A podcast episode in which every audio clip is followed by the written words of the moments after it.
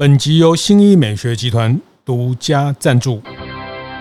开晨会喽！大家好，我是游子彦。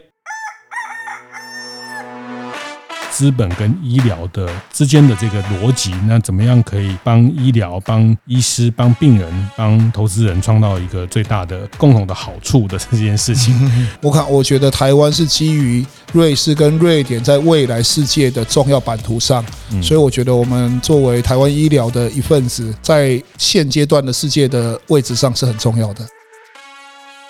观念对了，店就赚了。欢迎收听大店长晨会，早上八点透过 Podcast 和大家分享服务业的经营和洞察。在这个系列，我们特别邀请新医美学创办人林信一，和大家分享整个医疗产业的产业史 啊，到这个 呃从。这个产业史到产业的法规，到数位医疗，到智慧医疗。那上一集我们谈到智慧医疗的可能的开始的应用，会在这个很粗浅的这种辅助的，作为一种医生问诊辅助的这个医师的 AI 分身等等的应用。那当然这个都不足以来形容，或者是说，其实它后面要带出更大的议题是整个医疗在因为科技的创新，因为呃医疗服务使用的方式，或是人们。怎么样去购买医疗商品的这个行为的呃这些透过数据带来的一些新的变化之后，后面牵动的资本跟整个市场规则的一个一个新的开始哈，新的一个趋势。说新也不是新哈，其实它也就陆陆续续一直在演化的过程哈。那呃，我们还是再先请新医美学创办人林信一信一兄先跟。大家打个招呼，大电厂的朋友们，大家好。是好，那大家都在大店长伙伴都知道，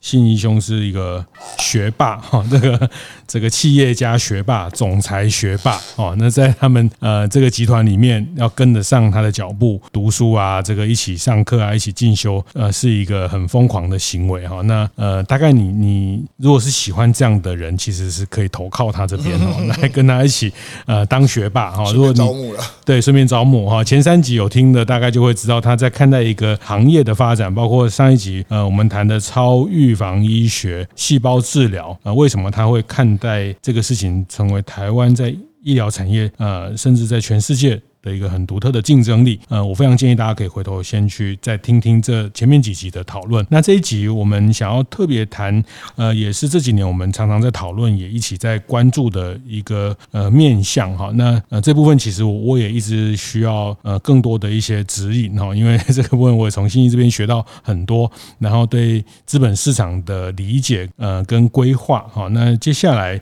呃信一也在呃募集，也在成立了一个。呃，以医疗业为投资标的的一个基金，一个资本啊。那在这个过程中，我想特别请他来在这一集分享他资本跟医疗的之间的这个逻辑。那怎么样可以帮医疗、帮医师、帮病人、帮投资人创造一个最大的共同的好处的这件事情？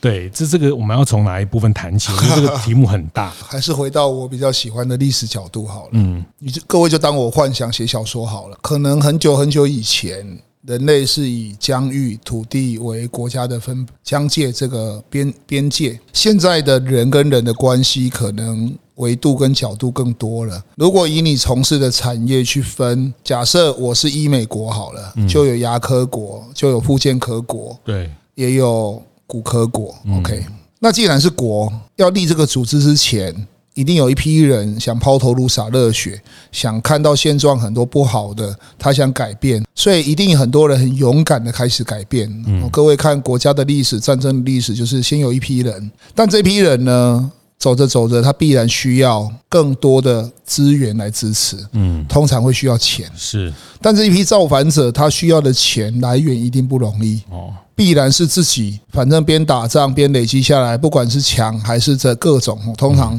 做乱了以后，这十年二十年的创新，常常很爱讲一个事情：科技的创新，或者所谓网络讯息、呃数据资料这些创新的公司的独角兽的老板们，在美国啦或者欧洲上市啊，新加坡、香港，他们老爱说，他们都一开始先从灰色的开始，嗯，违法的开始，哦，好什么呃，过去台湾可能。各位比较有名的爱情公寓，嗯，哦，那一种线上媒合哦，有没有？哦，Uber 法规还 Airbnb 法规还管不到，来来不及立法，嗯，所以我讲非法违法是法规还来不及立法，它很灰色。是，那这一些做到一定程度，一定要立法监管。就像 Uber，各位都看到历史上讨论很多，对，所以从这个角度切起，我们就开始想想，医疗是不是到了可以要监管？所以上一集、上两集，我们从历史回顾了很多法律跟历史跟现象，其实也就是归纳了很多事情。呃，第三集的时候也谈到了一些现状。呃，我还是回顾一下，就总结一个角度出来吧。我自己呃，从房仲行业到跟医生一起，到跟一很多医生好朋友，一路二十几年，我从毕业到现在二十二年、二十一年来，跟医生的缘分很深很深呐。那从医生逃离健保到跟我一起做自费医疗，做得很好，我们有星河医疗。到两三年前，我要做超预防医学，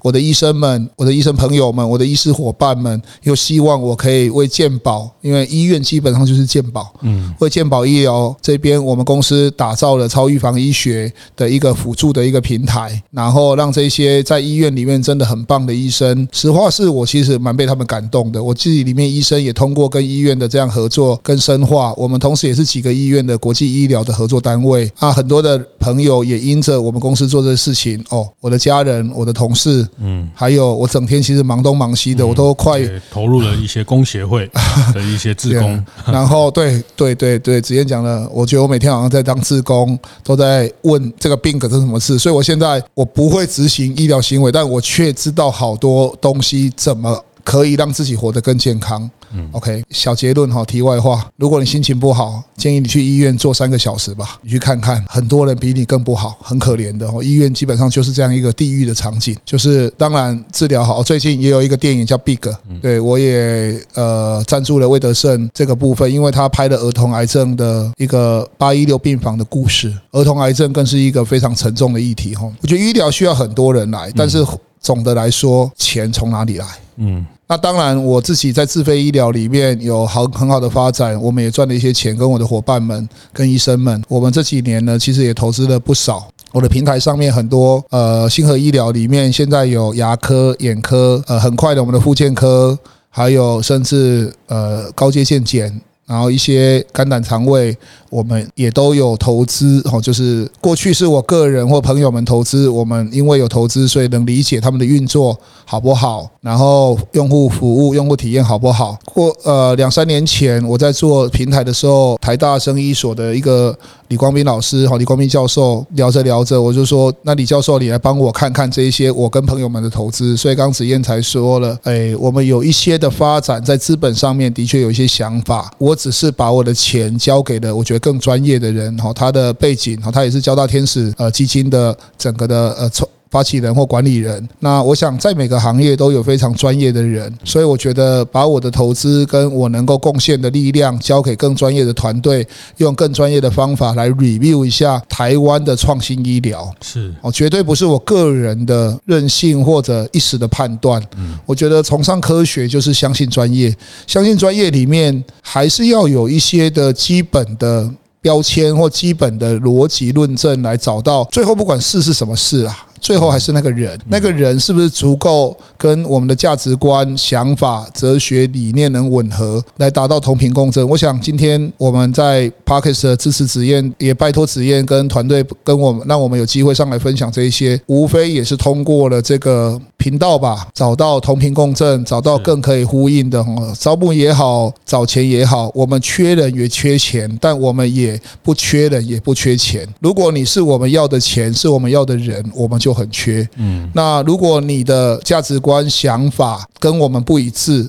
我想。呃，我们的那个心愿资本哈，就是我们有一个 capital 叫 Wish Capital 哈，呃，Venture Capital 吧，它是比较早期的。我们希望投的是天使轮，我们希望以天使投资的角度来协助。那医疗的投资很复杂，也很专业。那我想台大生医所的老师们都会是很好的一个 backup。那也有基金会的很多的顾问。那这次基金会智慧医疗组这边的董监事委员们也都会在这里面做很好的 review。去找到能符合我们想象、能够给予他资本跟流量的项目方，所以我们也希望更多的医生或生物学家，基本标签你一定要是 doctor 吧？你是医生，你有临床，你是研究者，你有很好的学术论文的基础，在这两个起码两个基础里面，愿意对数据。对 AI 更有想法的，我们都很需要呃，您来跟我们合作或一起来发展。这是关于我觉得台湾的未来十年吧。我们跟伙伴们是想说，起码十年，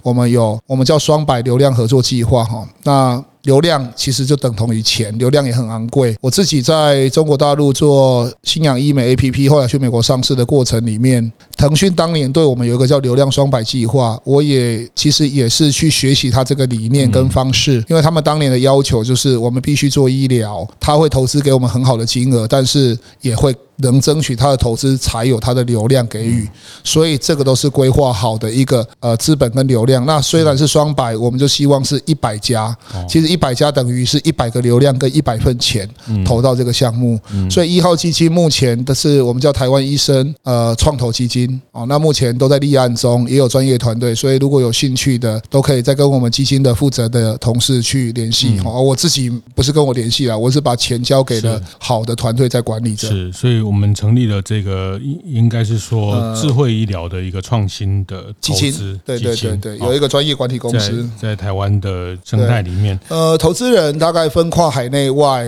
几个标签吧，其实都是蛮大型公司、中大型生医、生物医学或者医疗材料，还是一些网络科技。里面真的对医疗有热情、有兴趣，而且愿意支持的早期天使，在此也一并感谢大家哈。都是大家也明白，早期投资天使投资的风险高，但是大家愿意花时间听、花时间看资料，呃，也才能决定投资，所以是蛮花脑力的。嗯，那当然这个跟一般的创投有一点不太一样，是呃，它还是有一个流量的基础的这件事情，是这个基金比较特别的部分。嗯，因为我们平台有。三大平台嘛，我们自己跟网红合作多年，星河医疗网还有那个超预防医学网上面都有蛮呃有很很好的一些流量，就是不重复访客数。那个 page view 都蛮高的，这一些流量会根据我们可以安排网红去体验你的产品跟服务，还有一些 off label use 哈。如果您是行业里面，你你听得懂这个治疗，台湾的医生在临床上面有很多可以 off label use 操作的空间，就仿单外使用吧，这个都是专业术语哈，我也不知道怎么翻的，可以再好一点，就是医生可以决定某些治疗。嗯纵使没有药证，但是在可呃有论文或有凭证状况下面，医生可以开展啊，医生得负这个风险，所以这个叫 off-label use。这一些临床的数据其实很珍贵，那我们基本上流量都会开放给这些。那最明显的例子就是 PRP 哦，就是 PRP 它不得广告，就是高浓度血小板血浆的治疗术，对于生发、对于头发，那还有的治疗其他的科别就是嗯肝硬化的逆转。那 Discovery 上面有一个台湾医生哦，台湾生医，各位可以看一下。呃，花莲慈济医院的林兴龙院长总院长做了一个七十几岁的，呃，很多的老人家都七十几岁，应该有十几二十例了。这些老人家呢，因为脑部退化了，也都失去了语言能力跟行走能力，基本上都不会走，也不会讲话。通过了。呃，从脑上面开一个洞，头里面开一个洞，把他的干细胞打进去。后来呢，在做了一阵子的复健，这些老人家恢复了语言能力，也恢复了行走能力。所以这都是很杰出的临床研究成果。所以你在台湾的资本市场、台湾的上市柜市场里面，你会看到看到非常多的生意类股也都轮番在上市当中。我想第二座护国神山，政府跟学界、产业界还有实务界都在努力的。把这一些东西通过了台湾的这些呃高科技产业的硬件、软件，然后医生的。临床经验、生物学家的临床研发，去总合成一个很好的嗯产业吧，两造双星等等，政府其实都有很多国策，包含前几天我们跟署长同台的时候，署长也说到了，希望台湾医疗到全世界各地去提供，所以署长就说，哎，上次我跟我的眼科合作伙伴在台北开幕的时候，署长说希望下一次见到他的时候，就是在新加坡或者曼谷，是。那因为台湾医疗的确具备了 scale up、scale up 的。可能性，那可以去复制，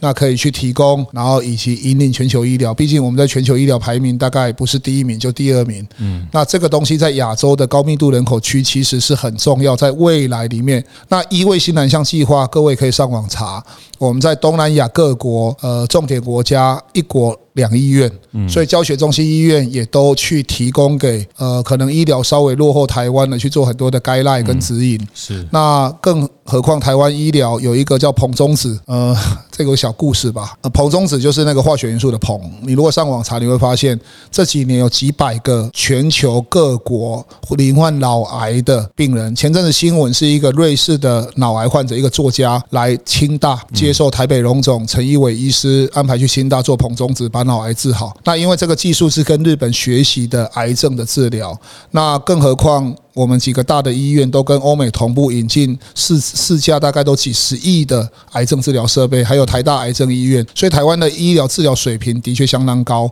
在这么高水平的里面，都有很多的创新可以去申请成医药、医材、健康食品、护肤品。装品各种产业的应用，所以在这里我们会看到很多呃崭新技术可以出来，然后还有一些年纪呃到了退休，他愿意把一生所学再贡献给台湾的很多资深的医师们。未来，我就我自己知道，也很多很棒的专科医院要去设立。以上的种种，都我觉得整个产业化的节奏，因着人工智慧，因着台湾医生的优秀能力，因为台湾的总体环境刚好在亚洲，我觉得很关键的位置点上。嗯，所以我常常打趣跟很多朋友在聊哈，如果二次大战的欧洲有两个中立国，是。一个叫瑞士，一个叫瑞典。嗯，瑞士就是很多重要的精密工业嘛，所以不能打。哦，当然他们国防也很强。瑞典就是一个红十字会国嘛。嗯，啊，很慈善，也帮助很多。我看，我觉得台湾是基于瑞士跟瑞典在未来世界的重要版图上，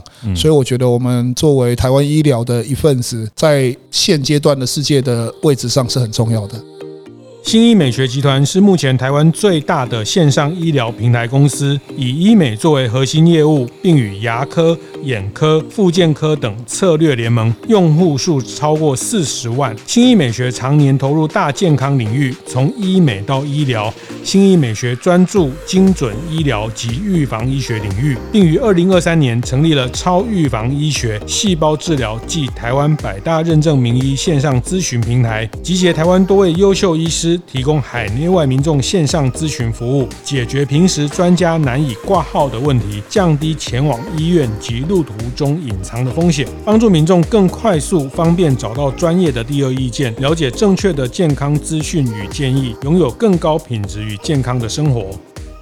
我看，我觉得台湾是基于瑞士跟瑞典在未来世界的重要版图上，所以我觉得我们作为台湾医疗的一份子，在现阶段的世界的位置上是很重要的。好，这这刚我觉得趁这个机会哈，我也想多再请信一再分享一下，嗯，就是说医疗这个产业的的资本的合作跟资本的的机会哈，那会是一个什么样的？脉络，呃，你怎么？大家可以怎么去看待一个医疗的投资项目？也好，或者说它这个这个成立要这个项目要成立，它必须有哪一些配套的生态圈等等哈？因为我我为什么会这样问哈？就是说，大家毕竟医疗它还是有一定的的特别的特性哈，它跟你投资呃开汽车厂啊，开这个呃科技厂啊、面板厂啊，它它的商业的本质上，嗯，还是有一些，因为医疗它毕竟跟人命有关，它跟呃这个健康福祉有呃它跟跟法规的管理有关哦，它跟一年，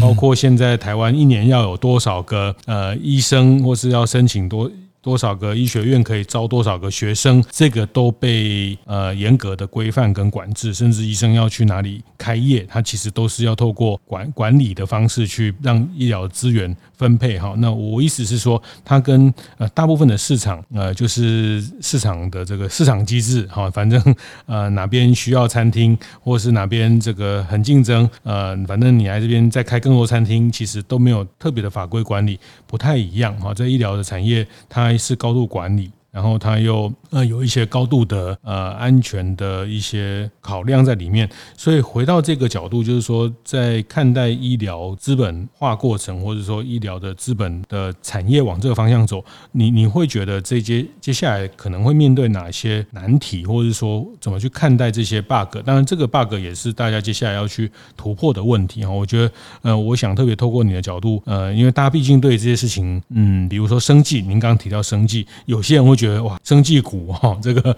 呃，可能是台股里面最最最这个最妖的、最最妖股哈。这个很多追逐风险的人会去投这样的股票，涨三五十倍，或者是它跌到呃变壁纸都有可能哈。那我觉得这个呃似是而非哈，就是说这里面大家对我想一个健康的资本市场，一个健康的投资人的看待，对一个产业发展也非常关键。好，那大概是这个角度，你会怎么去协助大家理解这个行业在资本上面的的成长？大概要怎么去看？呃，首先我觉得产业就是产业哈，产业的话，如果你去看各个产业，就是发展早期、晚期，还有市场经济多大。嗯，医疗产业你把它想象成农业时代就好了。嗯，大部分都是手工行业。对，嗯，很早期，它的演化从。这几集聊下来也很短，并没有那么长期的一个机会能涨。但是因为科技很进步，大量的在提供提升效率者。那我们拿一个最基本的结构环境好了，你会懂得投高科技产业，是因为高科技的产业化结构很明显，从上面的 IC 设计到中游的封装集成，到下游的销售品牌通路，它很清晰。嗯，所以你自然讯息情报多了，很多成功者。成功的经验在前面，或者失败经验在前面，你自然可以。生技产业准备打开中，嗯，生技产业会有几个关键的元素到齐。资本市场里面有一个公司叫大树药局，各位去看它这三年的市值增长。大学光也是眼科，这都是属于跟用户接触的这个路径。我们把产业一样照高科技产业切好了，在高科技产业触碰到用户的就是苹果手机，还有各个 notebook 品牌，还有各个手机品牌，是还有各个电动车品牌。它的核心元件都是在于软件跟硬件的集成。在医疗产业其实也是，嗯，如果我们把整个医疗产业如同高科技制造行业去切开看，你把 IC 改成细胞，联发科联咏是 IC 设计公司，在我们生医产业，我们也有细胞设计公司才对。嗯，目前的很多的上市柜的所谓的智慧细胞制药，只要名字里有生医有细胞的，你去看它的行业，它。其实应该都是去找到那个配方，嗯，所以今天我治一个疾病，都都有一个标准化的定剂定量再去寻找，所以细胞设计公司一直都有，只是过往的细胞设计公司去做这些生医研究干细胞公司，嗯，像讯联、国玺，这都是上市柜公司，对，他们都必须从细胞设计、细胞生产、细胞销售全部做。现阶段在细胞销售部分，在线上的很多的合作会通过我的呃媒体或我的平台，在下游的也会通过我机构，所以我在跟像讯连合作是很密切的。但是呢，过去这一年在中游产生了一个关于细胞制造可以利用的半导体技术的全自动化细胞工厂，所以人类一直在讨论的，嗯，另外一个议题是 ESG，就是。细胞肉，什么叫细胞肉？就是我扔一头和牛进去，会生出一万头，嗯，我就不用再养牛了，这很梦幻。但是复制人、复制生物细胞、在基因改造、在杀手细胞，这个都是做得到的，那只是成本跟效率。所以呢，所谓的外泌体、间质细胞。还有组织分化，你把它想象成电子、原子、量子，颗粒度从粗到细。然后你今天看得到的皮肤的表皮、皮上、皮下、毛孔间隙，还有里面每一个生长因子、蛋白质，还有 DNA 序列，其实跟科技行业的电子、原子、量子都是对比的。嗯，所以我们看到的中游有一个呃细胞的制造厂的自动的生产公司的，可以大量生产标准化的这些关于蛋白质好了，好，我用蛋白质或者 DNA 或者生态很多称呼吧，哦，用加在保养品、加在化妆品、加在药品、加在呃涂的、吃的、喝的、抹的、用的、打的都可以。所以我们从中游产生了一个可大规模制造机会，我作为。下游用户接触端的线上端，我跟下游的很多通路也会是好朋友，所以我们自己在角度上选择一个跟用户接触端的线上角色，也就是呃平台连接角色，就是提供讯息连接，这是我自己公司比较能够用网红去做成一个见证案例，我自己公司的价值。在我往上，我会有一个细胞制造厂，但是我得跑到最上游去看某一种。譬如说干眼症，譬如说。皮肤不好，有哪一些皮肤细胞设计或者眼睛周围的组织细胞设计公司？关于眼科的，关于皮肤科的，关于诊外的，我们去找到这样的人来投资。这些人呢，通常在医院临床或者在开诊所里面，他们自己本来就会有点差异化，所以要去找到投资逻辑也不难。因为医院的医生出来开业，往往都会避开学长学姐在的地方，在医院叫垦荒吧，没有医生去的地方，我们去提供医疗服务。所以在一定人口密度里面，你会看到台湾的医疗分布很简单，桃园必然是台大的，因为台北下去最近。嗯，那荣总因为是军医体系，它就是中荣、北荣，很多偏远地方都有荣总，因为国家使命。所以基于每个组织一开始被设立的存在目的，就会看到各种分布。可是这种分布都随着人口密度，所以我们在越偏偏离边界的哦，越界限以外的地方越容易看到很创新的东西，因为不受系统内的规则限制。是，所以刚刚子燕那个问题，我最后答案是创新永远在边界以外。嗯。如果你努力努力努力思考，你真正去思考以后，你不要只是急着做，急着要赚钱，去想一想到最终做出什么选择，对于群体、对于个体是最有效率的，而且最能够长久的去实现一个长久的。好的循环，这是我们在看的。是是，所以听起来，呃，与其说你刚刚谈的这个创新医疗的这个资本，那我听起来它比较像是一个生态吧，拼图，拼图或者一个循环的森林吧。是是是，你把这个现在在上游、中游、下游的这些呃有价值的、可以产生连结的，然后循着接下来的智慧医疗的这个。这个科技的脉络怎么样去产生一个循环？透过一个生态圈。那我我想最后有一个问的问题哦，其实，在大大店长的平台也，我常常遇到很多医生会来听这个 大店长的课程，或者是在在一些场合里面都会遇到哈，开特别是开业门诊的这些医生哈。那呃，总之大家也觉得自己是做服务业，也想借鉴不同产业。我想。刚刚谈的这个这个智慧医疗药，或者说这个价值链、这个供应链、这个生态圈，那最后医生的他的角色，在接下来的智慧医疗时代，他会扮演什么角色？医生一定是越来越忙，所以呢，我觉得医生端看他对数位工具，对于一些比较好的工具的。引进跟能不能领导团队，所以我觉得还是看着领导力跟着创新能力两个去看。是，所以在医生的角度上面，嗯，我们有更好的一个建议是，我们蛮鼓励去做各种的创业的尝试。嗯，那整个来看，其实刚刚子燕的结论，我觉得在生态里面，大家各找到适合一起共生的角度。其实综合四级下来，从历史、从过去、现在、未来，我们谈了很多现象，也总结了很多规律。我觉得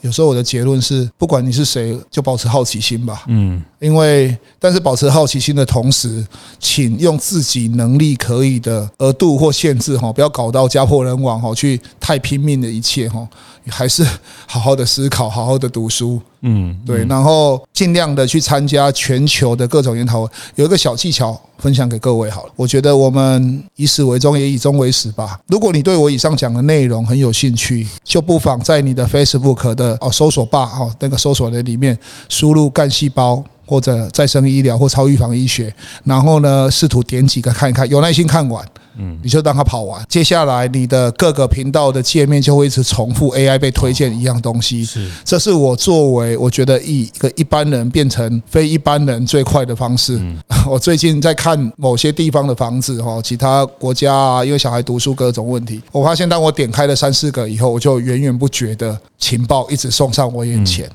那我想这个是这个时代最好的礼物。如果你真的不懂，就看你想不想懂。所以我刚才想说，请要保持好奇心。是，而且我发现 YouTube 的学习的方式还不落哔哩哔哩，因为我最近可能讲话多了。我不知道子夜有没有发现，我今天发音的方式有点改变了，因为我最近一直在研究怎么样讲话喉咙不会痛。嗯，然后我发现，哎，YouTube 上面找不到，脸书找不到，哔哩哔哩上面很多。是。哎，是，所以我觉得有蛮多的这种网络的提供的讯息端，看你怎么用。但我去从哔哩哔哩上面的教材是，呃，北京的一个，他是一个明星的经纪人，他告诉我的，他给我提供了几个老师，他说你就跟他们练哦。但是网络上面也很多会害到你的，嗯，所以我觉得人到最后啊，就是 critical thinking 吧，就是你能够从这么复杂的讯息里面花最少的时间看透本质。嗯，教父那个电影常讲这句老梗嘛，嗯，三秒钟能看透事物本质的人，跟你花一辈子看不透的人是有本质上的差异。嗯，对，这个其实我觉得大家还是多做功课，多看吧。是。好，这个回到我们第一集哈，就是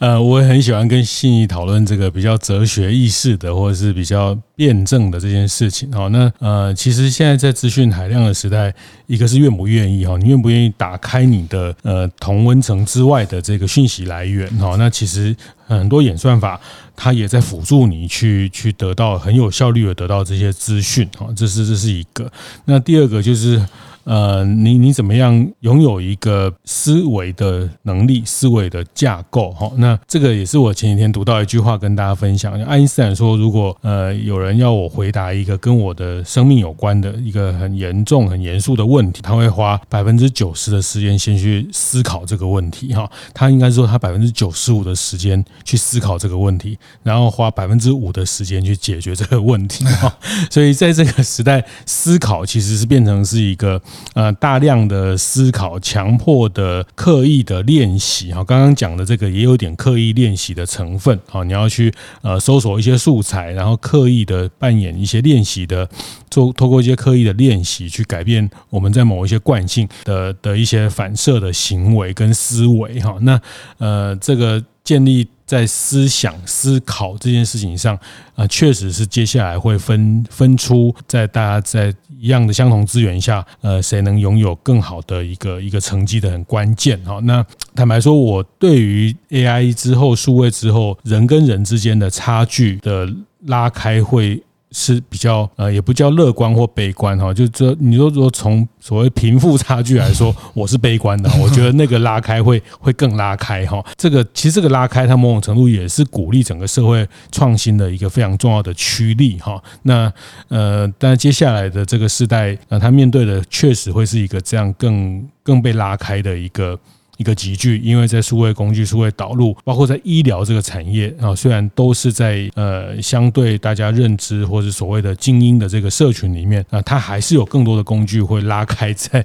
大家在这个里面呃最终能产生的绩效，或是最终它会服务到的病患，它。呃，可以创造更多人的的呃这个健康的这个差距，好，所以这个都是接下来大家要面对的问题。医疗是一个呃可以大家去借镜思考，透过新医在自己实践的这个呃路上跟大家的一些思考的分享。所以面对接下来这个这种呃这个这个时代独立思考，你觉得辩辩证性的思考还是一个很关键的？嗯，上个礼拜周末吧，我女儿十二岁，嗯。我去参加他第一次的呃成果展，他们他刚读的七年级，十二岁去布置了一个展，然后用着中文、英文去告诉大家他喜欢的食物怎么被做成。我觉得其实现在的东西多到了，你有用再去学都来得及。但是你本质上的一些的，还是回到很多现象吧。我觉得很多的东西看你自己适合或喜欢什么，但是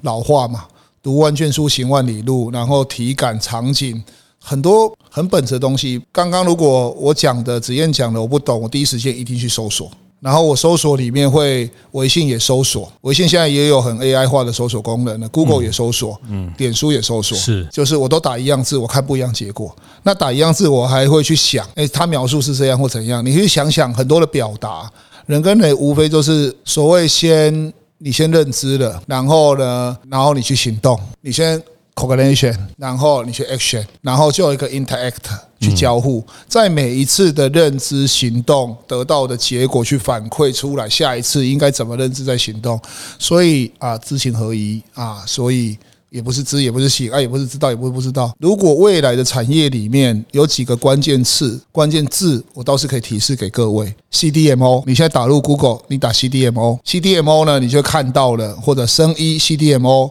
医疗 CDMO，你就看到好多人对这个的描述。我讲的很多话里面有简体中文的意思，有繁体中文，也有英语翻过来的，都去查，你会发现哦，原来里面都有它定义问题，嗯，还有喜不喜欢问题。当你深入的刚一开始起的好奇心，想理解，你就会对这个世界，我觉得多一份思考。以后医疗行业，我觉得是我们刚好在台湾此时此刻此地红啊。最近 Netflix 很红这部剧，对他讲的很多是在疫情。所以我觉得此时此刻此地专注当下的是什么，你就会很好做出选择。就是说，研究历史，考虑未来，活在当下。那当下选一个，刚听子燕在讲贫富差距未来哈，我觉得子燕是毫不担心呐，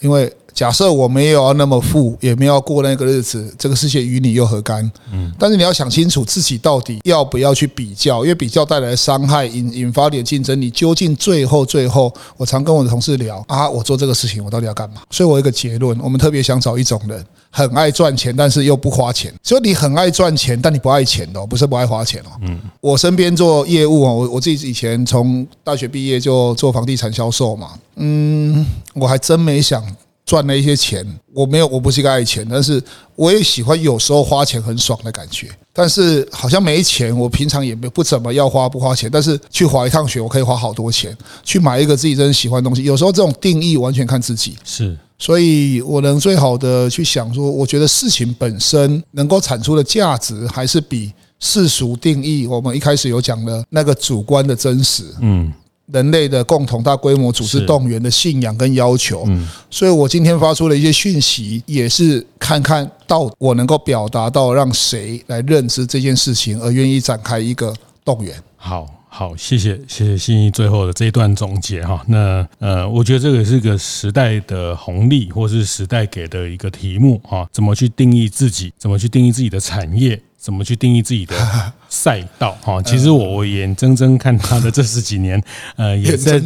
眼睁睁 哈，这是在我眼皮下看到新一从一个这样的蜕变，他也在定义自己的赛道。哈，那当这个赛道定义出来之后，这个赛道的生态圈建立之后，很多人就会说啊，对啊，本来这应该就是要这样啊。但是这个都都是后话了哈。那我想这个也是时代给的。嗯，你觉得我幸运吗？我幸运吗？幸运。那我的幸运是必然的幸运还是偶然的？当然是努力来的幸运。对，我觉得人一辈子就是把偶然的幸运尽量去化为必然的幸运。嗯，因为我去大陆工作完回来的心心得就是，这么多人这么竞争，不追求一时的幸运，他们在追求永远的幸运。那是指一些很好很好的人啦。嗯，当然大家不要拿很多反面例子哦，因为在我的人生里面，反面总是最多的。可是。最好的那个总是少数，可是人类却要多数决，这又是另外一个很两难的局面。但是我也坦白说，我觉得我很幸运哈。我从莫名其妙做网红、做流量、做平台、研究网络，我想我能为医疗提供的是我流量在这边等着你。我必须你是一个很好的服务、很好的产品，你是一个很好的团队，我们必然很支持你。因为乡民的正义吧，我一直觉得网络上是一个很善意的世界。你东西好，你就可以利利用网络力量；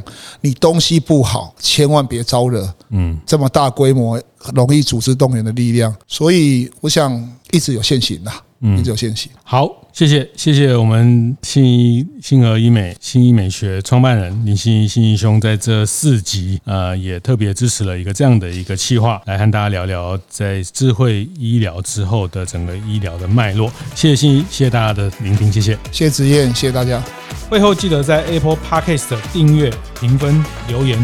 有任何想在晨会上讨论的议题，也欢迎提出。大店长晨会，下次见，拜拜。